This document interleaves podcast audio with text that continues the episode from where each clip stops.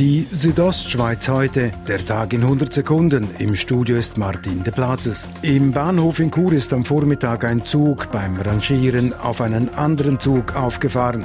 Davon betroffen war die Rätische Bahn, insbesondere die Arosa-Bahn. Beim Rangieren ist ein Zug auf stehende Wagen aufgefahren und bei dieser Kollision ist ein Wagen entgleist. Sagte RHB-Sprecherin Yvonne Dünzer.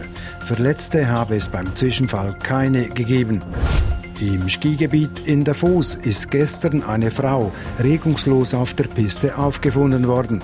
Die 65-Jährige wurde mit schweren gesundheitlichen Beeinträchtigungen von der Rega ins Kantonsspital in Chur geflogen, wie die Kantonspolizei mitteilte. Die Frau wurde um die Mittagszeit auf der Talabfahrt am Palüderhang gefunden.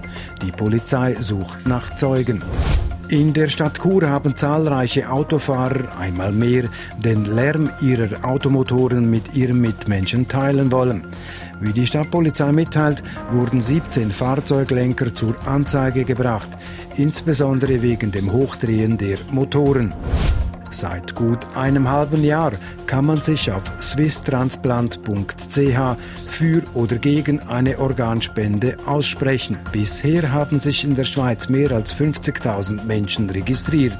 Im Kanton Graubünden sind es über 1200. Dazu Franz Immer, Präsident von Swiss Transplant. In der deutschen Schweiz ist äh, der Kanton Graubünden sicher einer der Kantone, der es am intensivsten genutzt hat jetzt in der Startphase. Schweizweit stammen 60 Prozent der Anmeldungen von Frauen, insbesondere von jungen Frauen. Die Südostschweiz heute, der Tag in 100 Sekunden, auch als Podcast erhältlich.